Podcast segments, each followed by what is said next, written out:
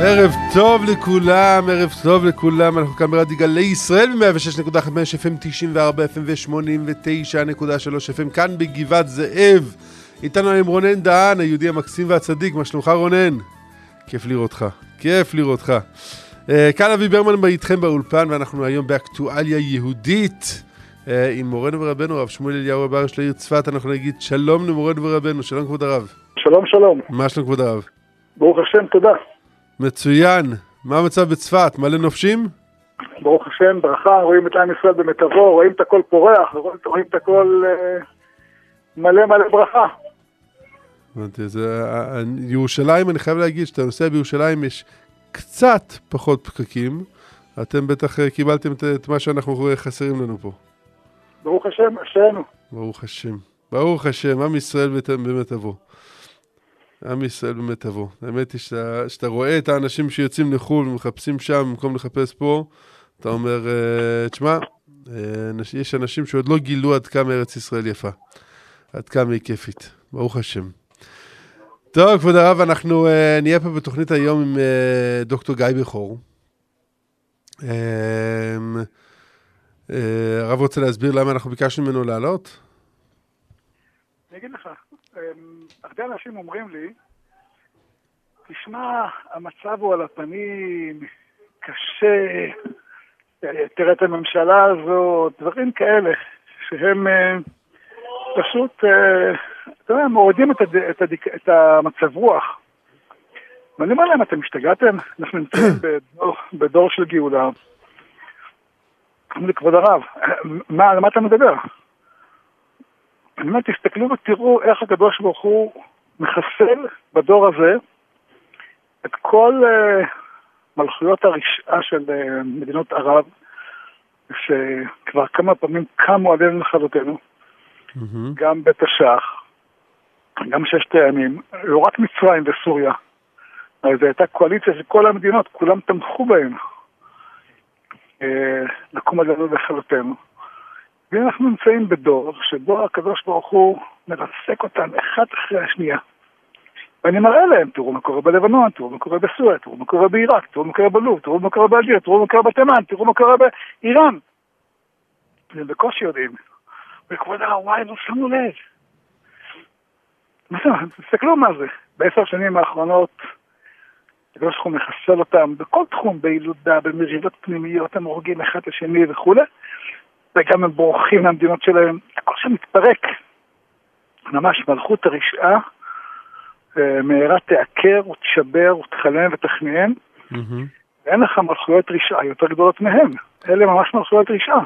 אז מה הרב אומר? שכולם בפוקוס על, אה, על מה שקורה פה וחושבים שהכל גרוע, ומסתכלים שם וחושבים שהכל נפלא. ורק כן. יפתחו את העיניים ויראו שזה בדיוק הפוך. זו, זה בדיוק הנקודה, איך אמרת, לפתוח את העיניים. כשאדם פותח את העיניים ורואה טיפה יותר ממה שמרחיב טיפה את המבט, הרי יש איזה ביטוי, לא יודע, מי פעם שמעתי את הביטוי הזה, שמישהו אומר, למה ביציאת מצרים כל כך התלונן? כי כל אחד ראה את הגב של החבר שלו. בדיוק. אז הוא לא רואה, צפוף לו, חם לו, וזה, והיה בבית, היה רגיל לישון בשעה הזאת, פתאום הוא הולך בלילה, והמים בכלל, אולי ככה טיפלו עליו המים מימינה משמאלו בקריאת ים סוף. כן. הוא לא שם לב לפלא הגדול. אה, זהו, אנחנו צריכים לראות, אז אולי גיא בכור ככה יאיר את עינינו לראות. אנחנו נגיד ערב טוב לדוקטור גיא בכור, שלום דוקטור. ערב טוב לרב שמואל אליהו, ערב טוב מר אבי ברמן, ערב טוב למאזינים. כיף להיות איתכם ותודה רבה על ההזמנה. נזכיר לכולם את אה, אתר האקטואליה והפרשנות שלך של gplanet.co.il. אנחנו מזכירים את זה כי מי שלא קיבל מספיק, אם יש דבר כזה, לא קיבל מספיק uh, uh, שמחה בחיים מהתוכנית שלנו, יכול תמיד להסתכל שם ולקבל עוד uh, פרספקטיבות נכונות על מה שקורה בעולם. אז בבקשה, הרב שמואל. שמעתי את דברי ההקדמה שלכם. נו. נהוג לומר שצדיקים חושבים שכולם צדיקים. חלק מהאי-ידיעה של הציבור, מה מתרחש סביבנו, כי לא מספרים לו, ולמה לא מדווחים בתקשורת? כי לא רוצים שידעו שבעצם כל האחרים נחרבו בעוד שאנחנו מזנקים ולא מפסיקים לזנק. רוצים שיחשבו כמה רע פה וכמה טוב אצל האחרים. ולכן אשריכם, אתם צדיקים, שחושבים שכולם צדיקים. ועמך כולם צדיקים, כך כתוב. לא, זה צריך לגלות להם, יש פסוק בספר נחמיה, כתוב שעם ישראל היה בוכה בזמן עליית עזרא ונחמיה, בכו, בכו בראש השנה אפילו. ואז אה, באים עזרא ונחמיה והתחילו להסביר להם. כתוב, וישמחו שמחה גדולה כי הזינו בדברים אשר הודיעו להם. כן. לקחו את המון העם והסבירו להם, והם הבינו והתהפכו מבכייה לשמחה גדולה.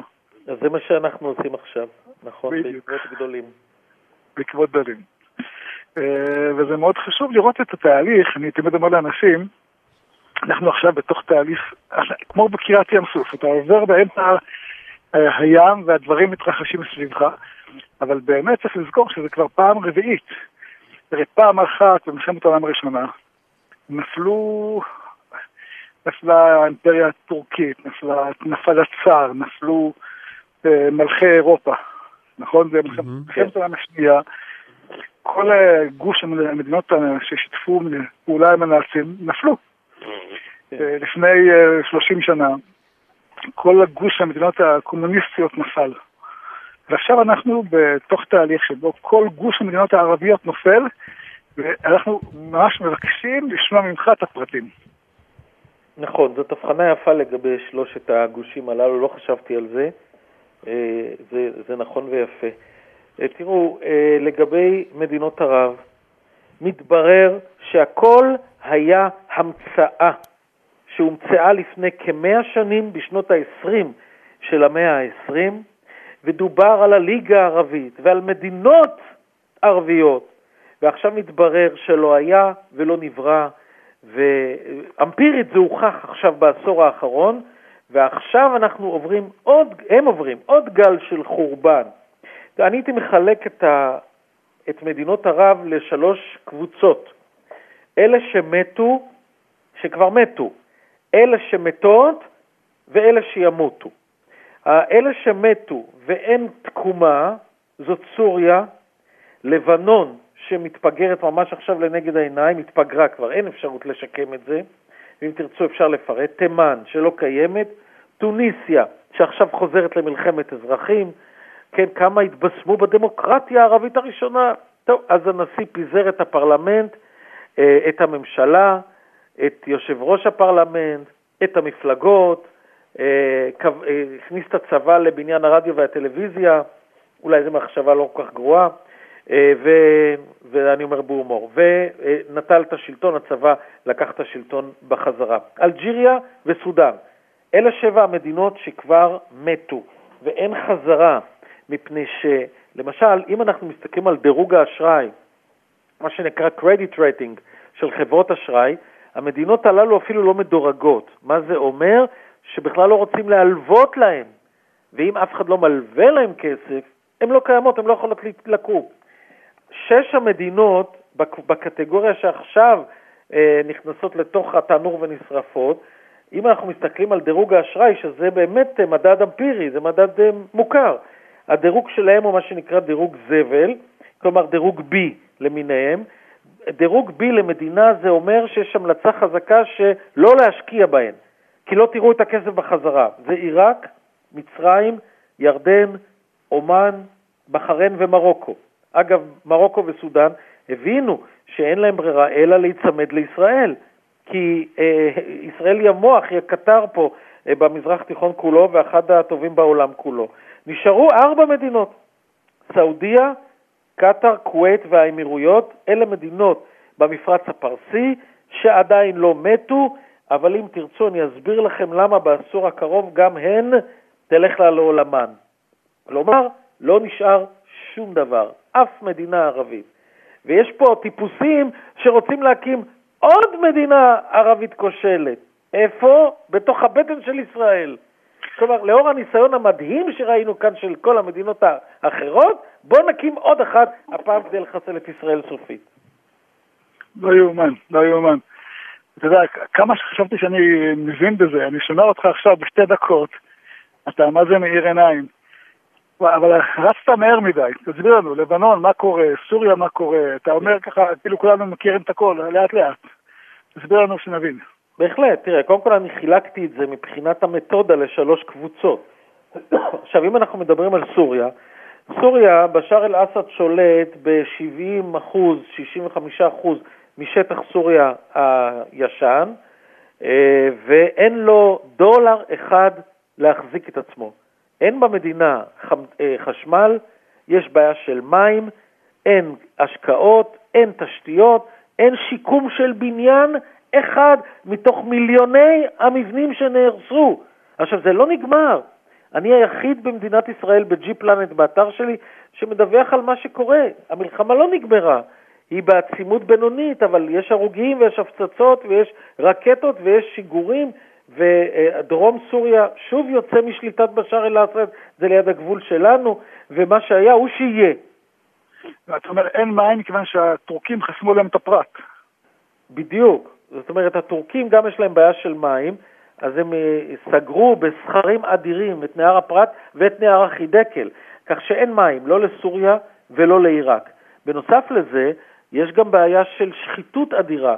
הכספים שהולכים, נניח, או בירוקרטיה שהיא בלתי אפשרית, אה, לניהול משק המים, הכספים האלה מתאיידים בעצמם, תרתי משמע, ולכן הכל חורבן. אז אנחנו רואים שגם בסוריה, גם בלבנון, גם בעיראק וגם באיראן אין מים ואין חשמל. אלה אמורות להיות לפחות חלקן עיראק ואיראן מדינות עשירות, אבל הן מדינות אביונות. למה? שחיתות, כשיש כספים גונבים אותם ומבריחים לחו"ל. אז זה המצב בסוריה. ייאוש מוחלט. לבנון, מדינה שחיה מכספים של מעבר. הסונים היו משקיעים שם בבנקים כסף שחור להלבין אותו.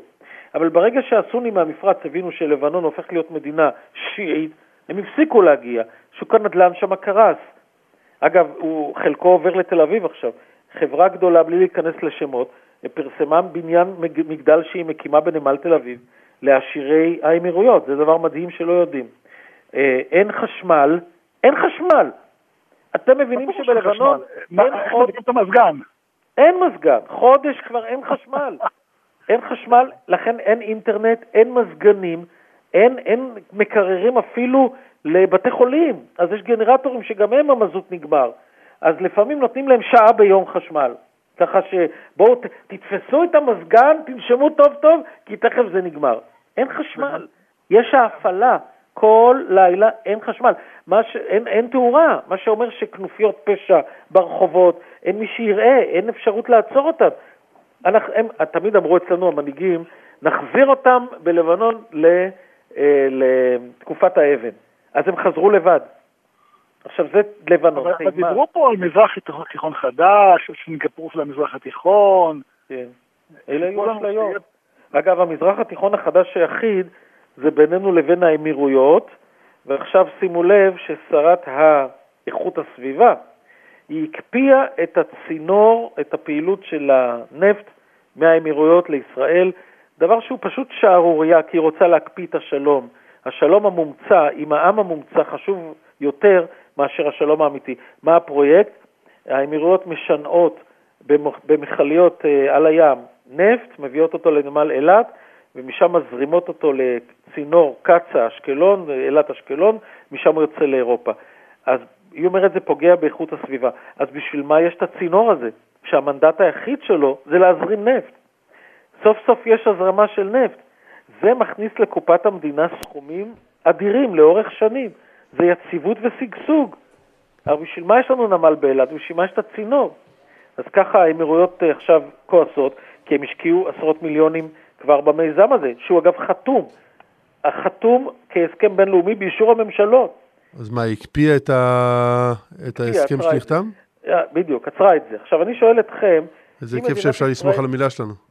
בדיוק, מי, מי ישקיע פה? הרי זה הסכם חתום בינלאומית. בהסכם הזה, בחתימה שלו היה שר החוץ האמריקאי. אז מי יבוא לפה עכשיו כשבגחמה של עסקנים מבטלים פרויקט שהוא קריטי? הוא בעדיפות עליונה מבחינתנו, כי זה לא רק הכסף, זה השפעה, זה כוח, זה מעבר בתוך ישראל, זה. זה לחץ על המצרים, זה אה, ראייה אחרת, רואים אותה. לא, אני, אני גם לא מבין, אתה, אתה רוצה להגן על הסביבה, אתה רוצה להגן על הסביבה, למה את רוצה שאוניות ענקיות ישוטו מסביב לכל אפריקה במקום להזרים את זה דרך זה? אגב, אפשר גם, אבי, לשמור על הסביבה וגם להעביר את זה. אנחנו מספיק מתוחכמים לעשות גם וגם, מה שנקרא. אז זה השלום ולבנון. יש את תימן שלא קיימת, מעשה מלחמת אזרחים, איומה ונוראה. איש לא מדווח בישראל עליה. אני פרסמתי היום איזה סרטון, אתם רואים את החות'ים פולשים לדרום סעודיה ועושים בה כבתוך שלהם. מדהים. Mm. טוניסיה. חשבו, הנה הדמוקרטיה, הפרשנים במרכאות, אז ראינו מה קורה עכשיו, בעצם חזרה למלחמת אזרחים. אלג'יריה, מדינה שלא מסוגלת לפרנס את האזרחים שלה, ולכן היא גורמת להם להגירה לאירופה, אה, וסודאן, שהיא, אה, דרך אגב, לגבי סודאן, הייתה מלחמת אזרחים במשך הרבה מאוד שנים, אבל אנשים לא יודעים שהמלחמה הזאת נגמרה. גם בדארפור, והדארפורים הצטרפו לצבא הסודני. עכשיו בואו נספר את זה למדינת ישראל, שנותנת חסות לאלפי סודנים כאן. למה? כי יש מלחמה, והיא לא יודעת שהמלחמה נגמרה, ולכן אפשר להסיר את ההגנה הקולקטיבית מעל המסתננים הסודנים, כדי שיחזרו לסודן. אם מדינת ישראל לא דואגת לאינטרסים שלנו, אז מי ידאג? אגב, הם טענו גם שאי אפשר לגרש אותם בחזרה לסודאן, כי הם היו בישראל ולכן יעצרו אותם. גם הטענה הזאת נפלה, כי היום יש הסכם שלום עם סודאן. אז למה אני אומר את הדבר, במקום שמדינת ישראל תגיד את זה לבתי המשפט, ולפחות 6,000, 7,000 סודנים, אולי טיפה יותר שיש פה, יחזרו למדינתם.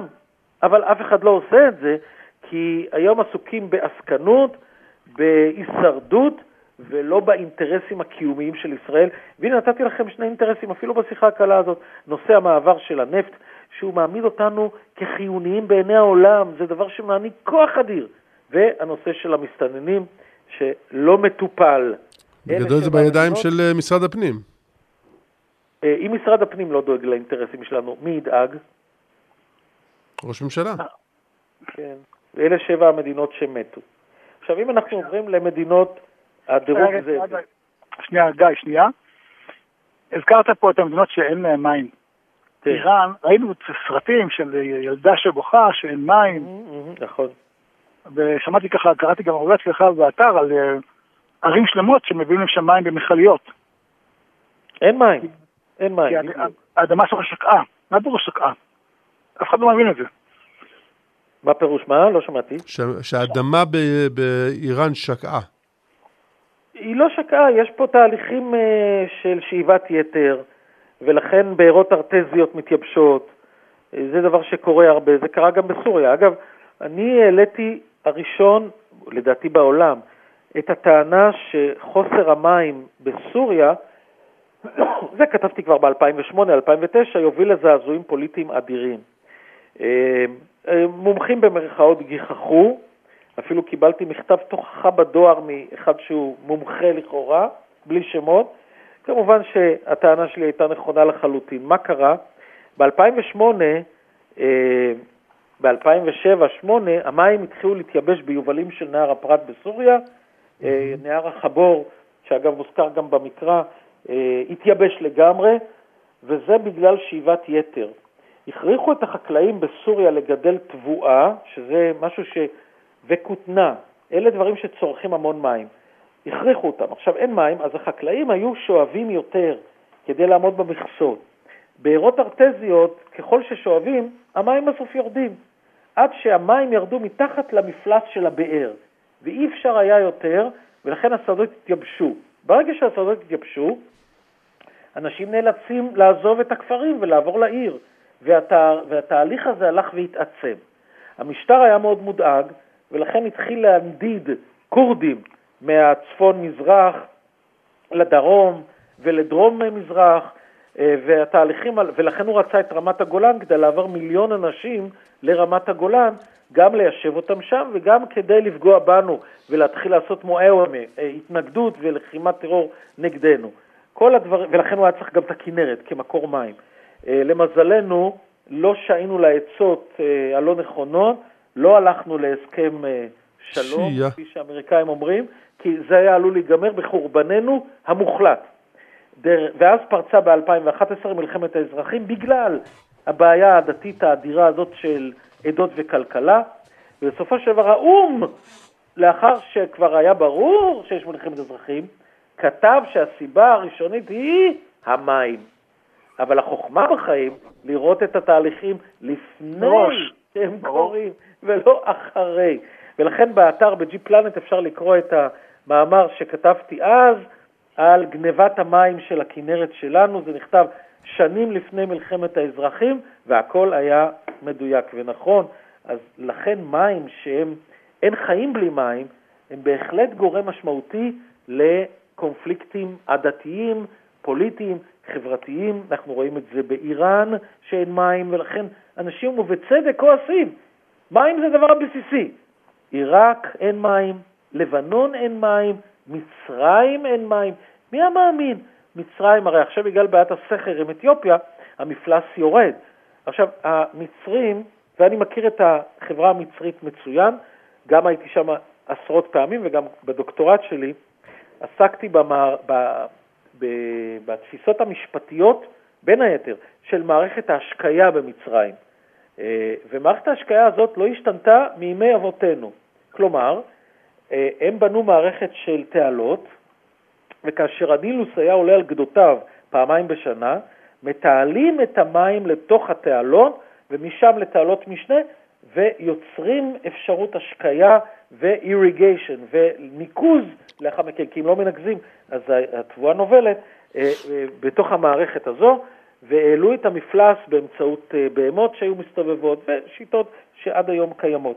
ברגע שהמפלס יורד באופן היסטורי, אין אפשרות להזרים את המים לתעלות, ולכן המערכת מתייבשת. אם המערכת מתייבשת, ממה יחיו עשרות מיליונים? אפשר להחזיר את זה אחורה? סליחה? אפשר להחזיר את המצב אחורה? אם פתאום יהיה מלא גשם. אין במצרים גשם, האפשרות היחידה, אין גשם, זו מדינה ללא גשם.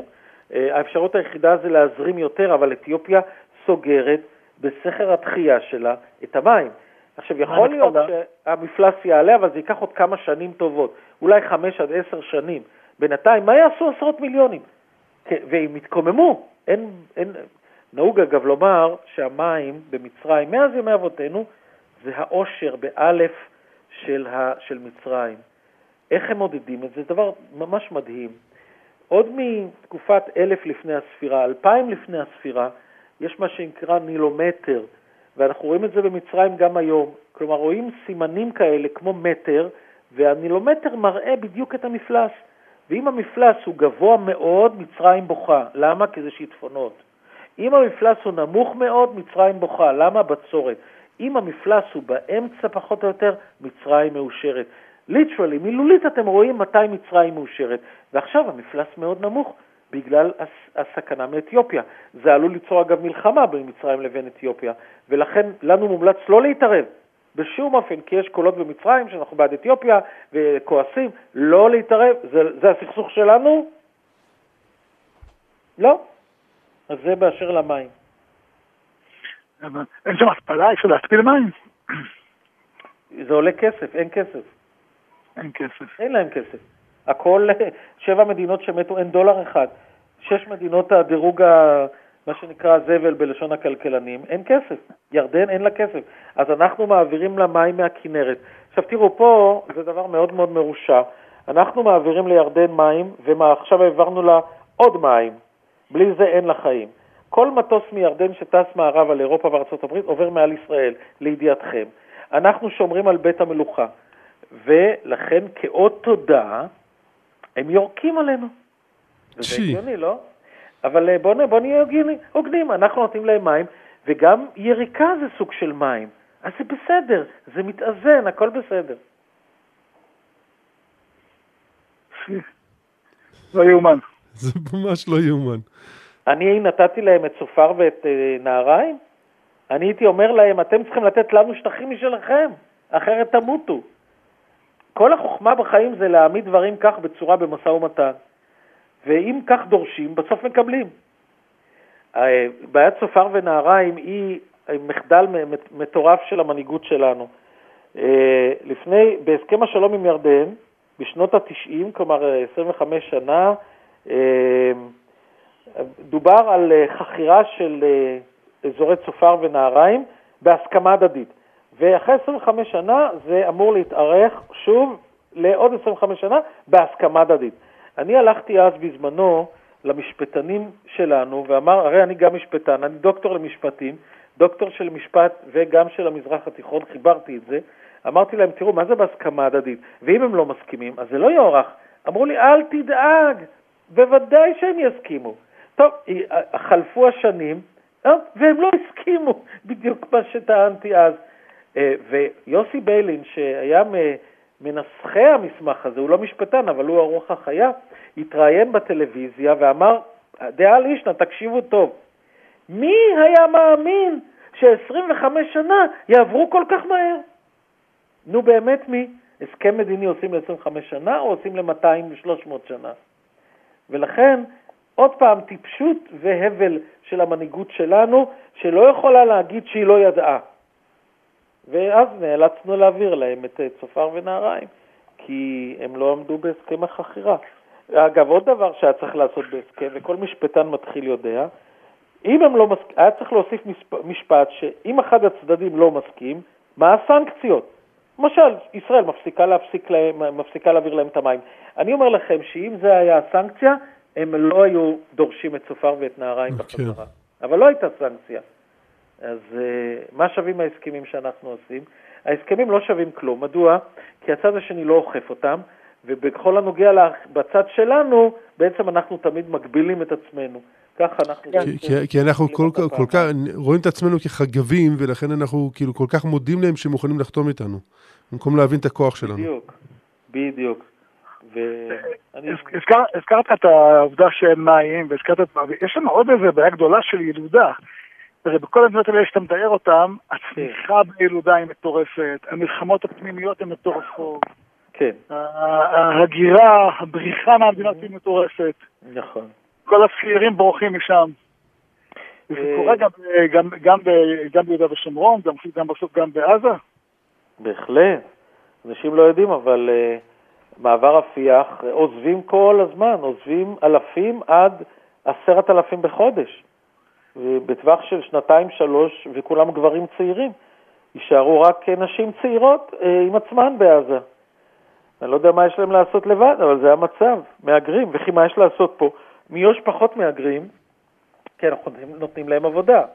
מעזה, דרך מעבר רפיח, הם נוסעים לקהיר, מצרים מובילים אותם, ושם נוסעים, טסים לטורקיה ומתפזרים בעולם, כי ארדואן מאפשר להם להגיע. Uh, הילודה בכל המזרח התיכון, או לא בכל, סליחה, ברובו יורדת מאוד. יש מדינות שהיא כבר שלילית, בגלל המצב ובגלל uh, רמת חיים שעלתה יחסית לבעבר.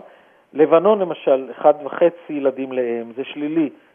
פעם היו אומרים מרוקו, טוניסיה, אלג'יריה, אה, מלא ילדים, כבר לא, גם שלילי. אה, סוריה... זה מעניין, כי, כי מדינות. עניות בדרך כלל אחוזי ילודה שם מאוד גבוה. זה נכון, אבל עדיין רמת החיים בעשורים האחרונים עלתה לעומת העבר. אה, ירדן עדיין גבוה, מצרים עדיין גבוה. אתה אומר גבוה 2.5. איפה? בירדן, פחות מישראל. בירדן, לא, אני לא יודע אם פחות מישראל. אני חושב שדומה לישראל שלושה ילדים לפחות, ואולי אפילו קצת יותר. אבל בוודאי שזו ירידה לעומת עשורים אחרונים. בירדן הילודה הייתה פעם תשעה ילדים לאם, שמונה ילדים, שבעה, שישה, חמישה, ארבעה. זאת אומרת, הכל שאלה של למה אנחנו משווים. תראו, הילודה בישראל של מוסלמים ב-1965 הייתה כמעט עשרה ילדים לאם, 9.87, זה לא טעות. בישראל זה ירד לארבעה ילדים לאם מוסלמית, 4.03 ב-2005, וב-2010 זה ירד ל-3.7 ילדים לאם. היום זה ירד, ל, זה הנתונים המעודכנים ביותר, 2019, 3.16. אם אנחנו משווים את זה לילודה של אם יהודייה, אז זה 3.09.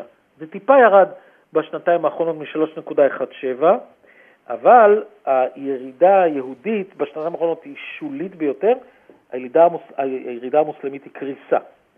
אם אנחנו מה זאת אומרת קריסה? מעשרה ילדים ל-3.1. Mm-hmm. עכשיו, אם אנחנו משווים את זה לילודה של אם ערבייה בישראל, שזה כולל גם את הנוצרים דוברי ערבית ואת הדרוזים, פה ב-2019 היה תהליך היסטורי, בפעם הראשונה בתולדות מדינת ישראל, ובעצם ארץ ישראל, הילודה של אם ערבייה ירדה לקידומת 2, 2.98. זאת אומרת, הילודה היהודית היא 3.09, הרבה מספרים אני נותן לכם היום, קשה לזכור, 3.09 לילודה יהודית, 2.98 לאם ערבייה. ואת זה אף אחד מכל הדמוגרפים במרכאות לא צפה. הילודה היהודית כבר 3-4 שנים גבוהה מהילודה הערבית. למה זה, למה הנוצרים והדרוזים מורידים? כי אגב, הילודה היהודית של ילידי הארץ, עם שני ההורים ילידי הארץ, היא 3.2, כלומר יותר מהילודה המוסלמית כבר, שבשנה הבאה כבר תרד לקידומת 2, זה אני אומר לכם בוודאות. אה, הנוצרים יולדים 1.7, זה שלילי, והדרוזים 2.02, זה שלילי קל. כלומר, הם מתמעטים כבר. אז אלה תרחישים שאיש לא צפה במדינת ישראל, גם במזרח התיכון, מה שיוצר בעיה על הכת. הרי במשך עשרות שנים, למה נכנסתי לנושא הדמוגרפיה? כי הפחידו אותנו שאנחנו גמורים. במשך עשרות שנים הפחידו אותנו שאין ילדים יהודים ואנחנו גמורים, זהו, מחוסלים. עכשיו, כאשר יש יותר מדי, יהודים, יותר מדי בעיניים שלהם. בדיוק. אותם אנשים שעשו אז את ההנדסה התודעתית, עושים עכשיו את ההפך. יש יותר מדי ילדים יהודיים, צפוף פה, ולכן צריך לעשות פחות ילדים יהודיים, כי הם פונים לסקטור היהודי ולא לסקטור הערבי. אמ, אז, אז אנחנו נאמר להם שעם ישראל הפסיד שישה מיליון יהודים בשואה. יש הרבה מה להשלים. בימינו נשלים את השישה מיליון האלה כאן בארץ ישראל, אה, ואנחנו רק הולכים ומתחזקים מבחינה דמוגרפית, וכמובן אה, עלייה שנמשכת ומגיעה השנה לשיאים. חשוב מאוד לומר, אה, דוקטור גיא בכור, שיש פסוק בהפטרה שקראנו בשבת פרשת בית חנן, פרשת נחמו, כן. יש פסוק אומר שהקדוש ברוך הוא לא ייעף ולא ייגע. וההסבר הוא שכשמתחיל תהליך בעם ישראל, אתה רואה תהליך שקורה, תהליך עלייה, אתה רואה תהליך של קריסת מלכויות הרשע. Mm-hmm. אלוקים לא עוצר באמצע, הוא לא מתעייף באמצע העבודה, הוא לא עושה חצי עבודה. לא יעף ולא ייגע, כך כתוב, אנוכי אשביר ולא הוליד אמר השם, אם אנוכי המוליד ועצרתי אמר אלוהיך. ואני התחלתי תהליך ואני אעצור באמצע. הבאתי פה חצי מעם ישראל, אני לא אביא את החצי השני.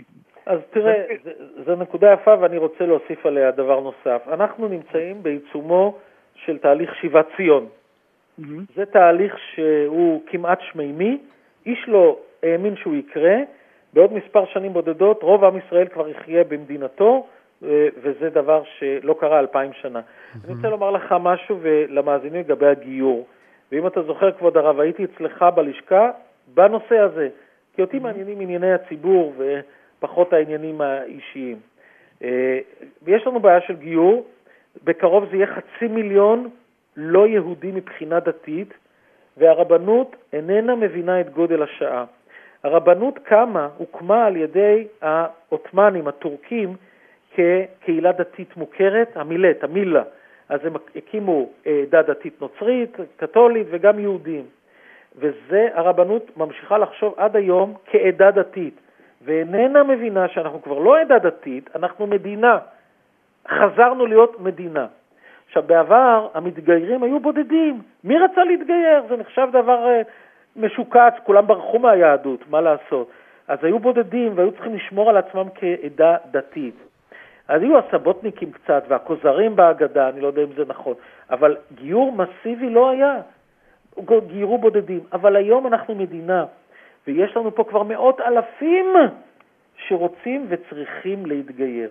אבל עדיין ממשיכים לחשוב בקטן, ומדינה חושבת במונחים של תיעוש, אין לה ברירה, היא מטפלת במיליונים, אם היא תמשיך קמצא ובר קמצא אחד ועוד אחד, אנחנו לא נגיע לכלום.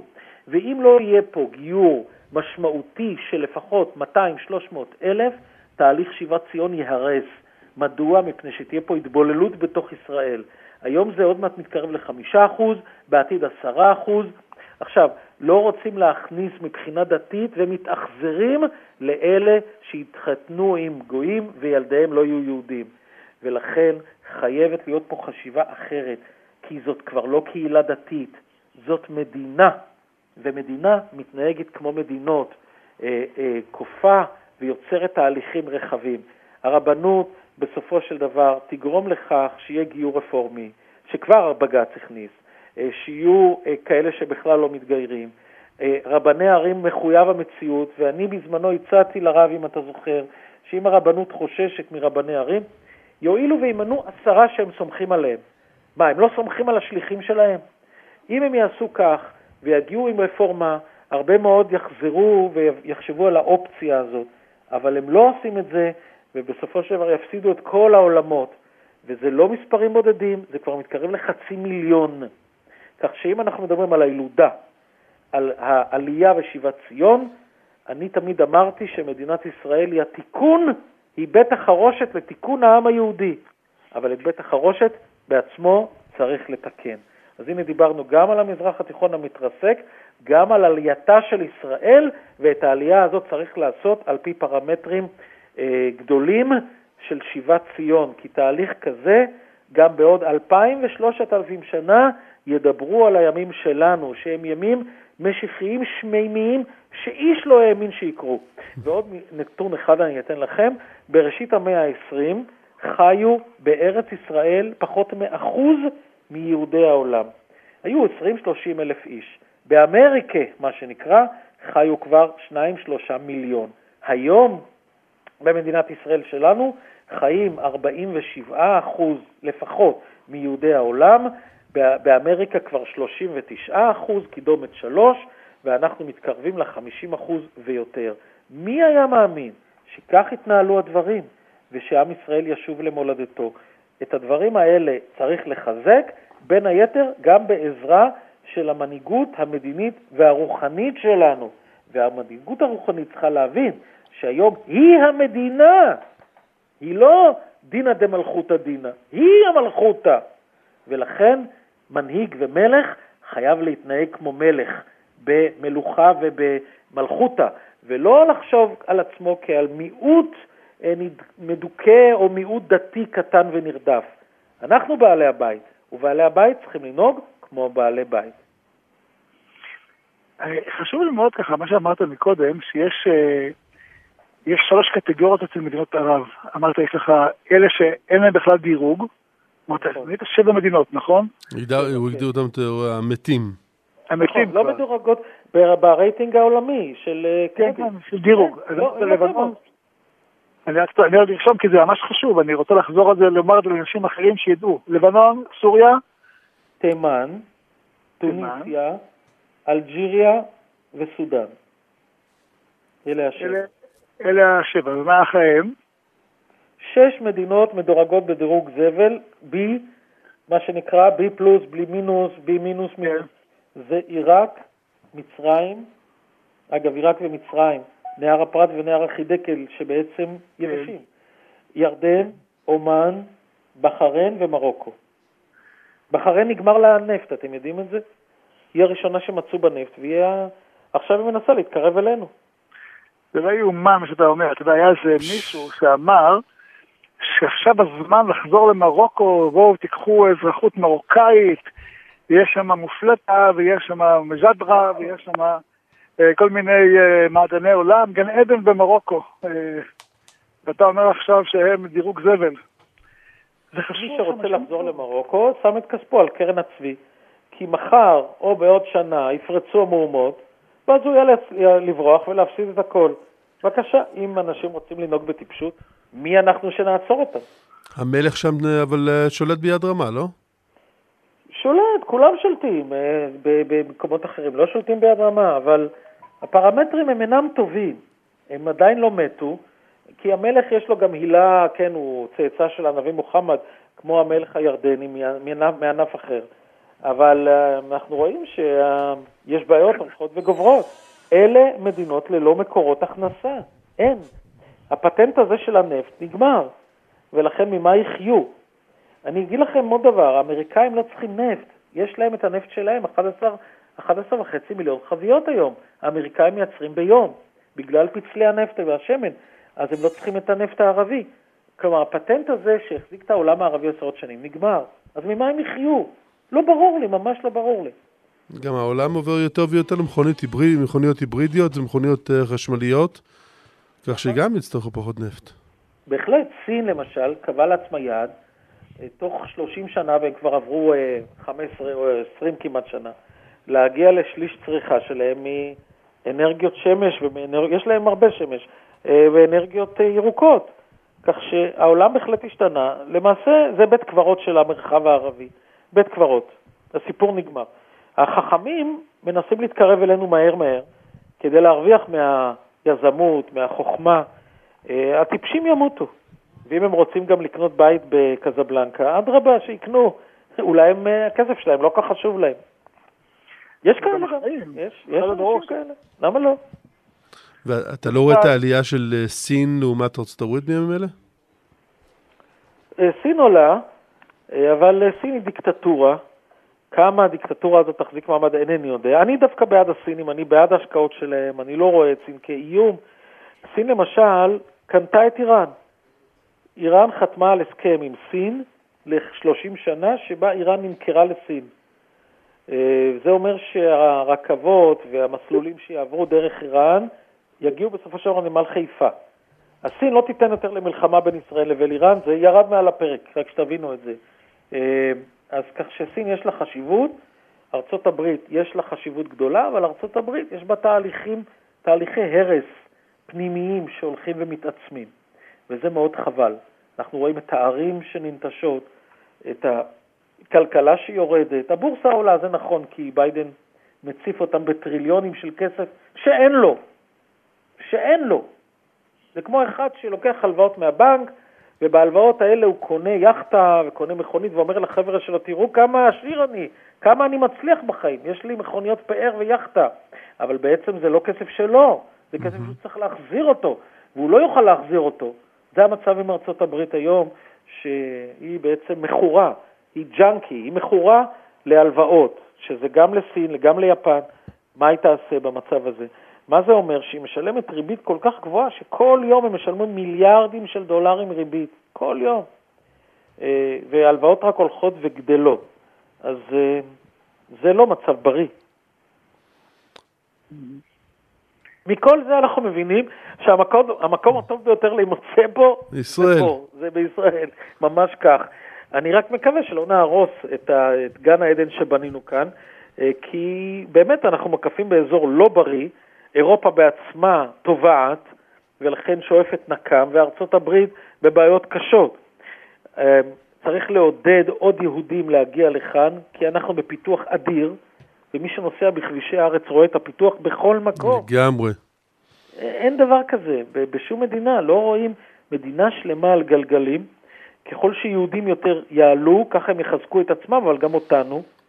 אה, צריך לדאוג לקוהרנטיות, לאחידות של הקהילה היהודית שלנו כאן, כדי אה, באמת לפתור גם את בעיית הגיור אה, ולתת תקווה להרבה מאוד אנשים. תראו, אני אומר לכם, אני נותן הרצאות, והרבה פעמים בהרצאות פונים אליי, ואני מדבר על הנושא של אה, גיור ושל אה, ילודה, והרבה פעמים, אני הבנתי את זה, כי ראיתי, אחרי הרצאה אנשים פונים אליי ומספרים לי סיפורים קשים מאוד על גיור, על יחס ברוטלי שהם קיבלו, על ויתור, אנשים אומרים לי את זה, ועכשיו אני מזהה מתי אנשים מדברים מדם ליבם, ואז הבנתי לפני שנים שזאת בעיה אמיתית, והרבה אנשים נדחו מעורלת לב, ולכן לקחתי את זה על עצמי לטפל בזה, ודיברתי עם הרבה מאוד אנשים. לצערי הרב זה לא כל כך עזר. אז אולי אנחנו פה בנקודה הזאת נקדם, והנה דיברנו על עולם ומלואו. אמרתי שיש קבוצה שלישית של מדינות שעתידות לקרוס. מי אלה? אלה ארבע המדינות של הנפט שנשארו, זאת סעודיה, קטאר, כווית והאמירויות. אבל אין להם מה להציע, כי הפטנט הזה של הנפט מתחיל להיגמר, אז ממה הם יחיו? דרך אגב, חלק מהן מנסות לעבור לאלטרנטיבות, קצת תיירות, השקעות בעולם. כמו האמירויות. אבל, אבל נכון, אבל סעודיה עדיין מעל 90% נפט. והם לא מבצעים את ההמרה, את השינוי, לא מתאימים את עצמם. למה? כי המלך הזקן סלמן הוא איש העולם הישן, הוא לא רוצה להשתנות, הוא עדיין מאמין בעם המומצא. הבן שלו, מוחמד בן סלמן, רוצה לבצע את השינוי, אבל האבא בולם. אה, אני מניח שאנחנו נראה שינוי לאחר מותו של אבא, הוא אדם זקן, מבוגר מאוד וחולה, אבל בינתיים הוא בולם אה, כל שינוי באופי של סעודיה. אולי הוא צודק, אולי לא, בגלל מכה או מדינה, אינני יודע, אבל זאת תמונת המצב, הם לא מבצעים את השינוי וישלמו מחירים כבדים מאוד. ואז אביו שאתה אומר שהן יותר קרובות לקטגוריה הראשונה מלשנייה. חיים על... אה, את, את יו"ש אנחנו מחזיקים, אנחנו מעבירים חצי מיליארד שקלים בחודש לרשות הטרור של רמאללה, חצי מיליון שקלים בהעברה בנקאית כל חודש. את עזה אנחנו מחזיקים כי אנחנו דואגים לכסף שיגיע מקטאר באופן סיבובי. אה, את ירדן אנחנו מחזיקים. כמה אנחנו יכולים להחזיק? האם זה האינטרס שלנו שתישאר רשות הטרור ברמאללה? ממש לא. אבל uh, הממסד חושב שכן. אז אנחנו מעבירים להם כסף כל חודש. האמריקאים לא מעבירים, אסור להם, לפי חוק טיילור פורס. כן. Uh, אבל לנו כן, אז אנחנו מעבירים. אין גבול לטיפשות שלנו.